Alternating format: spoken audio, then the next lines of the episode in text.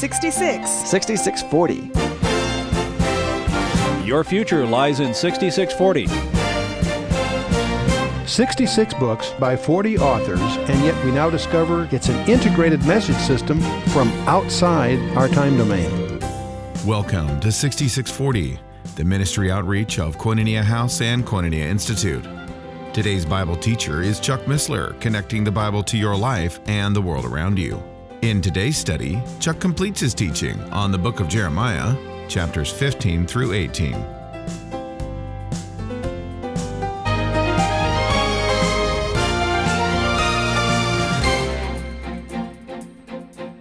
because I really would like to know how a woman did that all by herself. See, I always thought it took two, and the guy's not there. The woman is, but that's an incidental issue, I think. And of course, the, the, the law required her to be stoned. You all know the story. And so they're trying to trap him because, you know, he, he has to obey the law of Moses, and yet this will make him unpopular, you know. And what does the Lord do? As they're moaning, he doesn't say a word. He writes in the dust on the ground. And as people look over his shoulder, he writes the sin, the secret sin of each. And they, of course, he says, "I'll let the one that's without sin among you write the first stone." And then, as they get ready to step up to the up to bat, he he's writing in the dust, and they realize he knows what he's talking about, and they drop the stone and split. And by the time he's through writing in the dust, there's no one left. Woman, where are your accusers? writing in the dust. Some I've actually heard people preach the purpose of that psalm was to prove that he could read and write. Can you imagine that? I know. I, I, I, I, in my early days in a denominational church that'll go nameless, I actually heard that. That well, you don't have to take the story literally. The main it was included primarily to show that he had a incredible, incredible lack of grasp as to who the guy was. But how interesting it is that he's writing in the dust, and in my Bible by John 8, I've ma- made reference to Jeremiah 17, uh, 13. And it's interesting that Jesus in Psalm 22 speaks of being brought down to the dust of death. It's being your sin, the wages of sin is death. You're written in the dust. The dust is synonymous with death, the death, the wages of sin. Why am I going through this? Because I think it's fast. Every time I read Genesis 3 and I find that God declares war on Satan in Genesis 3:15, I'll put enmity between thee and thy and the woman and thy seed and her seed, the famous prophecy that starts the messianic chain of references. He pronounces a curse on the creation, thorns and thistles out of the ground, right? On man because he's to have to it's going to be by his sweat and toil that he's going to provide for himself. What is the curse of the serpent? He's going to eat dust, death, the wages of sin. Interesting how consistently idioms are used. There's going to be even a more dramatic one in chapter 18, so let's hasten on our way here. And I don't want to take too much time for these things. I just want to, and I'm not making an issue of dust and so forth. The, the, the, to me, the thing that's relevant is to recognize the intricacy, the integrity of design. This book, these 66 books written by 40 authors over thousands of years, were designed, and they had their designer outside the time domain. And he integrated this message in advance before it happened so that we would recognize its source. And its source is not terrestrial. O Lord, the hope of Israel, verse 13, all who forsake thee shall be ashamed, and they who depart from me shall be written in the dust because they have forsaken the Lord, the fountain of living waters. They're written in the dust because they have forsaken the fountain of living waters. See the contrast? Heal me, O Lord, and I shall be healed. Save me, and I will be saved, for thou art my praise. Wow. Behold, they say unto me, Where is the word of the Lord? Let it come now. As for me, I have not hastened from being a shepherd to follow thee, neither have I desi- desired the woeful day, thou knowest. That which came out of my lips was right before thee. Be not a terror unto me, thou art my hope in the day of evil. Let them be confounded that persecute me, let and but let not me be confounded, let them be dismayed, but let me not be dismayed. Bring upon them the day of evil and destroy them with double destruction. Again, that word mishneh with the double, the, the complete, the proportion uh, not not not shortchanged. Don't shortchange their destruction. Okay. Notice that these pronouncements of doom are always ethically conditioned. Ethically conditioned.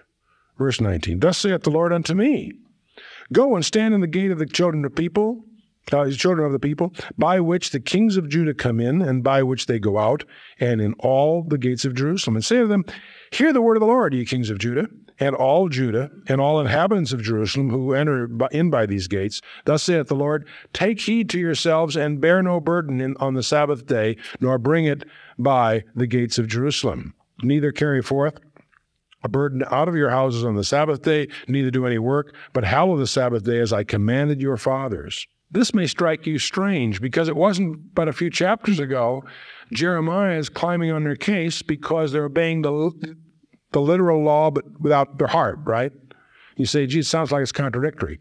No, he's just reminding them of the Sabbath day for some very specific Jewish reasons. The Sabbath was a sign twofold. It was in the Decalogue, it's emphasized in the Ten Commandments, and it, uh, it, the Sabbath day emphasizes two relationships with God. One, the Creator. The Sabbath day commemorates the seventh day in which God rested. It speaks of His being the source of all creation.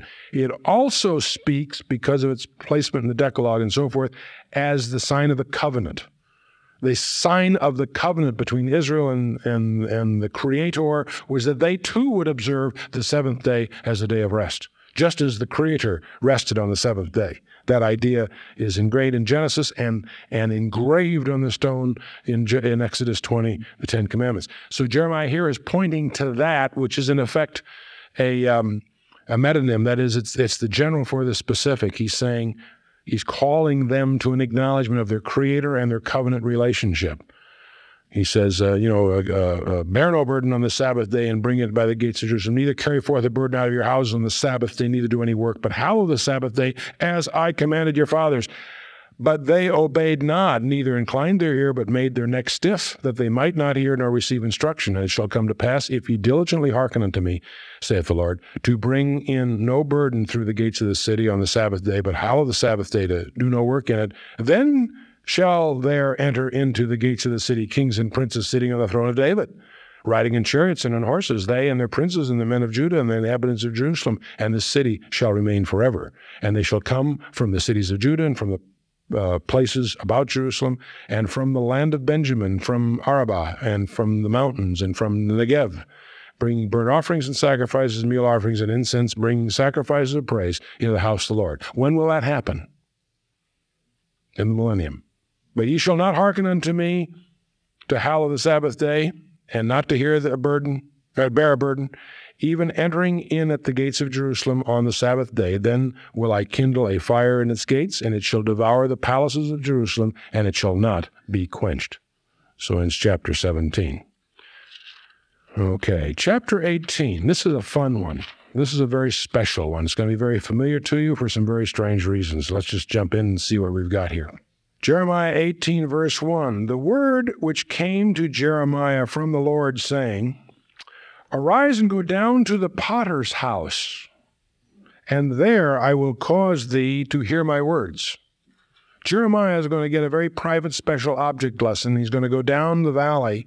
It probably was the valley of Hinnom because there was both clay and water down there, and the potters were typically down there at the base of that. But he's going to go down. He says, Then I went down to the potter's house, and behold, he wrought a work on the wheels. You all know how a potter works with the wheels. In those days, they had a double wheel and they just spun the bottom one with their feet. They didn't have motor drives, I don't think. Verse 4 um, And the vessel that he made of the clay, and the vessel that he made of clay was marred in the hand of the potter.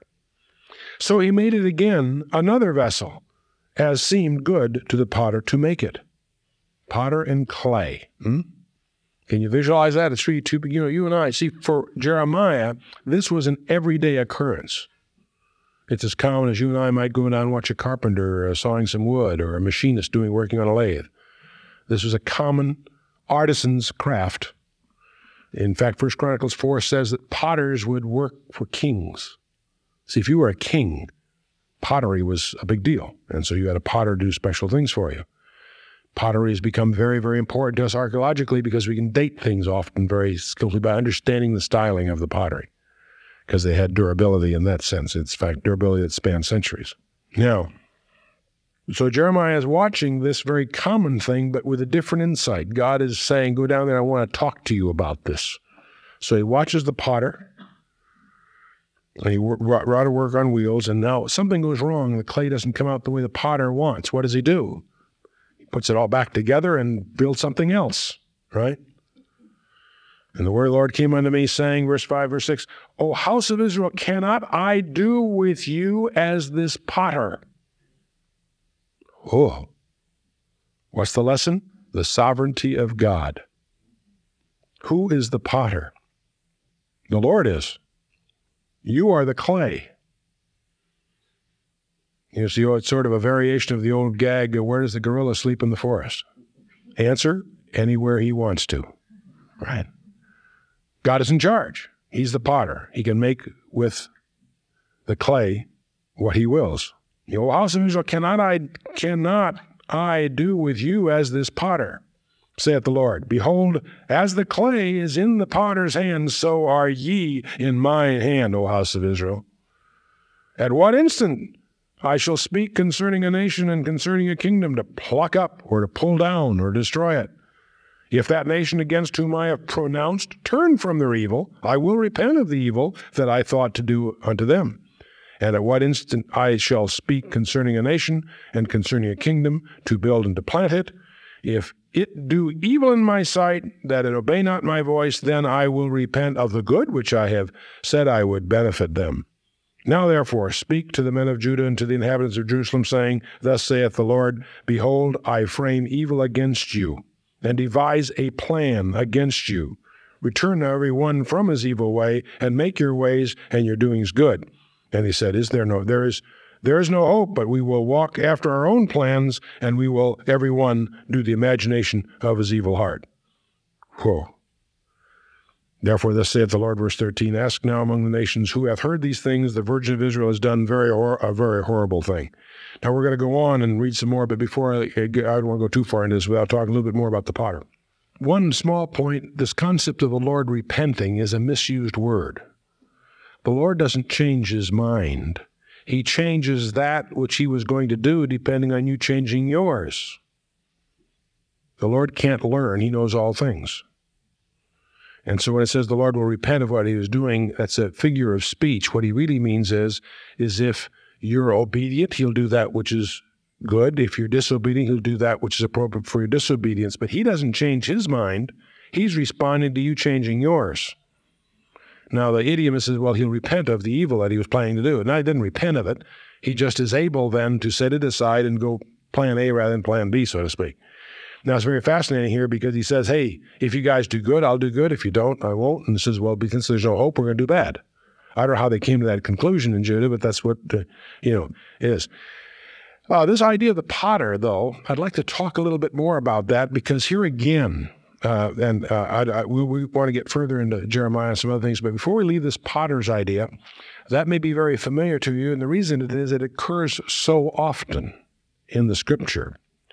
Occurs in Job 10 and Job 33, you know, same idea, potter clay idea. But I want to pick out a couple of, spe- and we could also look at Isaiah 29, 16, Isaiah 45, 9, Isaiah 64, 8. Isaiah, at least three places, uses this idiom. Um, in fact, several other places, but I'll confine myself to those for the moment. But there's another way that this, you know, this idiom is consistently used. Hold your place here because we eventually return to Jeremiah, believe it or not. But I'd like you to take this Psalm 2, okay? And Psalm 2 is a fascinating psalm. I love New Testament Christians, particularly, to be confronted with Psalm 2. They have a tough time unless they really understand that it's a dialogue between the three members of the Holy uh, of the of the Trinity. Father, Son, and the Holy Spirit. But the main thing is the Father saying to the Son in verse 9, or let's take it verse 8 Ask of me, and I shall give thee the nations for thine inheritance, and the uttermost parts of the earth for thy possession. By the way, Satan offered that to Christ, and he was able to deliver. God, he says, It's all given to me, and I can give it to whomsoever I will. Worship me, and it's yours. Satan's saying to Christ, Don't go the way of the cross, I'll give you a shortcut. Christ would have no part of it. The Father's promised that He will give them all the nations and their inheritance for the uttermost parts of the earth for thy possession. But notice verse 9 Thou shalt break them with a rod of iron, thou shalt dash them in pieces like a what? A potter's vessel. Now, see, just, just because they're made by the potter doesn't mean they're to honor. They can also be made to dishonor, whatever pleases the Lord. Some vessels are made to honor, some to dishonor. Now, by the way, the reason I point this out to you, this is used as an identity phrase in Revelation chapter 2, in the seven letters of seven churches. Uh, in Revelation chapter 2, it's, it speaks of Jesus Christ at the end of the, le- of the letter to Thyatira. It says, And he shall rule them with a rod of iron, and as the vessels of a potter they shall be broken to shivers, even as I received of my Father. That's what Jesus says. So there again, he's identified as the one that's dashing ruling with a rod of iron and dashing these vessels to pieces. Strange idiom, isn't it? This same idiom is used by Paul in Romans 9. In Romans 9. If you take a look at Romans 9, a couple, just grab a couple of verses there. Um, Romans chapter 9. Paul is wrestling with his whole business of the sovereignty of God. And he says in verse 20, Nay, but, O man, who art thou that repliest against God? Shall the thing formed say to him that formed it, Why hast thou made me thus? Hath not the potter the power over the clay, and of the same lump to make one vessel unto honor and another unto dishonor? God is sovereign. Now, that's only part of the story. That's only part of the story. Couple of first observations. The clay is in his hand and in his control. You realize that. That's it. In all the idioms here, the clay is in his hand and in his control on the one hand. Where are the defects in the potter or in the clay? I want you to notice, though, the potter's perseverance. He doesn't give up. He does have something going for him there.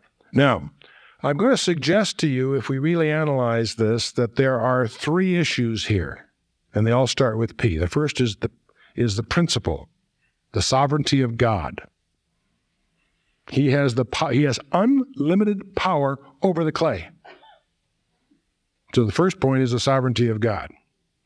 Now that's not the only story. Uh, part of the story, or if it'd be very very simple, we'd the other part of the story. is also imputed to us freedom. He's given that there's a whole message we should develop called the sovereignty of man. He will yield to us, to our choice, and if we insist upon destroying ourselves, he will allow us to do that. If we insist upon not being repentant, being disobedient, being rebellious, He will give us our desire. That is the fruits of that. Now, if it was just the principle of the sovereignty of God, that's terrifying. There's a second issue purpose. The potter has an intended purpose for the clay. He has an intended purpose for you and I. He has a goal. We may frustrate that goal, so he may choose to remake us into a vessel of dishonor. But his he has a purpose, okay? He is doing something with us and he's doing it on purpose, not randomly. You as clay in his hand have an intended purpose and he will seek his purpose in you if you don't if you give him a chance. And the final issue, I said there's three P's the principle, the purpose, and the final, th- final thing is the purpose. There's the person. Who is the potter we're talking about? And as you get to know him, you can get increasing confidence that he knows what he's doing and that he has provided a path of honor if we will uh, but yield to it. One last thing, I can't leave the potter without make, mentioning one other thing since we've just finished the study of the book of Matthew. I have to call your attention, attention to Matthew 27, verses 7 to 8, where a potter's field is purchased with the price of blood. The potter's field is purchased with the price of blood. In Matthew 13, we saw the kingdom parables, where the field is the world, and the and the and the, and the person bought it because he bought the field for the sake of the treasure sold everything he had to buy the field so that he could claim the treasure that was in it.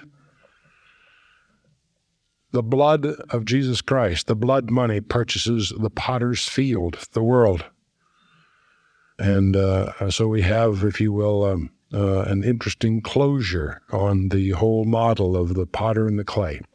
Now, the clay we could do, would divert some other places. Isaiah 30, 14 mentions the clay, but the clay that you might also keep in mind is the clay uh, uh, that's mixed with iron as the feet of Daniel's image or Nebuchadnezzar's image uh, that Daniel unravels for him. In Daniel chapter 2, where the entire nations of the world are modeled in, in gold, silver, brass, iron, and iron mixed with clay. Huh? and the uh, gold is Nebuchadnezzar. The the arms and uh, you know the the um, the belly, the chest and arms are, are of silver, right? And the belly and thighs of brass, and the legs iron. You know the the, the Babylonians, the Persians, the Greeks, the iron uh, of Rome. But then the ten nation confederacy at the end, the iron mixed with clay, and it's not as strong as the previous ones because they don't adhere. Why don't they adhere? because there are 10 nations that are made up of peoples who do not adhere language, cultural differences, and so forth. There's still a 10 nation confederacy. It becomes very, very powerful, but it becomes really powerful when it yields its allegiance to a leader yet to be surfaced, probably alive today. Whole other issue. Daniel 2, Daniel 7, you can get the tapes and dig into that. One small thing we saw here in verses uh, 11 and 12, we have the word preparing devising. One thing that you don't recognize in the English is the the verb the the Hebrew word yasser in the verb form means preparing, but as a noun the word means potter. And so it's a pun. There's a play on words that Jeremiah is, uh, or the Holy Spirit's stealing with Jeremiah there for what small value that might be. Okay, we got down here, I guess, to about verse 13. Let's pick up verse 14. Will a man leave the snow of Lebanon, which cometh from the rock of the field? strange phrase. What you need to know is the word rock there on the slopes. Uh, the word is Sirion, which is a pun. Uh, Phoenicia. It's also a Phoenician name for Mount Hermon, which is about 9,100 feet high and has typically snow on it most of the year. And uh, it's uh, you can compare Deuteronomy 3 9 and Psalm 29 6 for some other examples of that word. Again, it's a translational issue. Verse 15 Because my people have forgotten me, they have burned incense to vanity, and they have caused them to stumble in their ways from the ancient paths to walk in the paths in a way not cast up, to make their land desolate and a perpetual hissing. Every one that passeth by it shall be appalled and wag his head. And by the way, until May 14th of 1948, that's exactly for 1900 years how the world looked at Palestine. Marshes, mosquitoes, desolation. When you visit Israel today, you can't believe the change. Verse 17 I will scatter them as with an east wind before the enemy. I will, I will uh, show them the back and not the face in the day of their calamity. Boy, isn't that graphic? Isn't that graphic? And, and then said they, Come and let us devise plots against Jeremiah, for the law shall not perish from the priest, nor counsel from the wise, nor the word from the prophet. Come and let us smite him with the tongue, and let us not give heed to any of his words. Give heed to me, O Lord, and hearken to the voice of those who contend with me. Shall evil be recompensed for good? For they have digged a pit for my soul. Remember that I stood before thee to speak good for them, and to turn away thy wrath from them. Therefore deliver up their children to the famine, and pour out their blood by the force of the sword. And let their wives be bereaved of their children, and be widows. And let their men be put to death. Let their young men be slain by the sword in battle.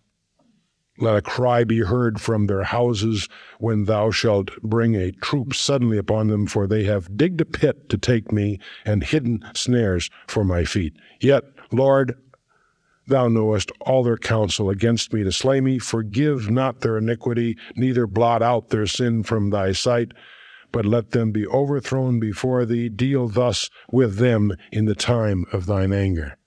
Strange words out of Jeremiah, isn't it? Love the people, but he is collinear with God in terms of his judgment on the leadership. So it may sound like he's invecting, in, invoking a personal invective. Not so. He's just in effect saying, "Let it be done. What that which you said, Lord, let it be done. You said it's going to happen.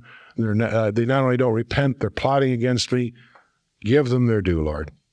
I give up, so to speak.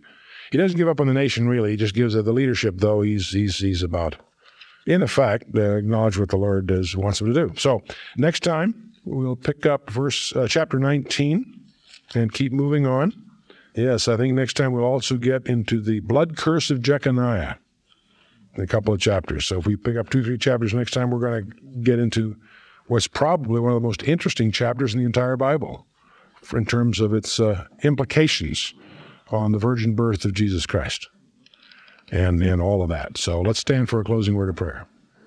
Very personal, very personal um, bit tonight. Potter and the clay. You and I are the clay, he is the potter. He has a purpose in molding you and I. Whether or not that purpose is accomplished, he has designed it so that it involves our participation. We need to yield to him. If we choose not to, then he'll make something else of us. But um, he, he has chosen to give you sovereignty also, and your choice is whether you yield or fight it.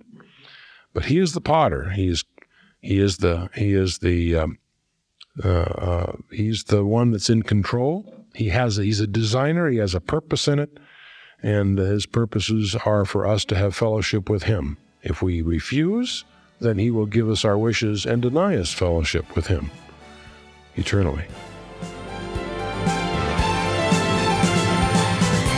You've been listening to 6640, the ministry outreach of Koinonia House and Koinonia Institute. Today's Bible teacher was Chuck Missler, teaching through the book of Jeremiah. Download the new K House TV app to access an ever growing collection of free resources. Visit the Apple or Android App Store and search K House TV on your Roku or Fire TV streaming device. Thank you for listening to 6640 and for your continued prayerful support of this ministry. Until next time, as we continue this series, may God bless you with the knowledge of His Son, Jesus Christ, as you study His Word.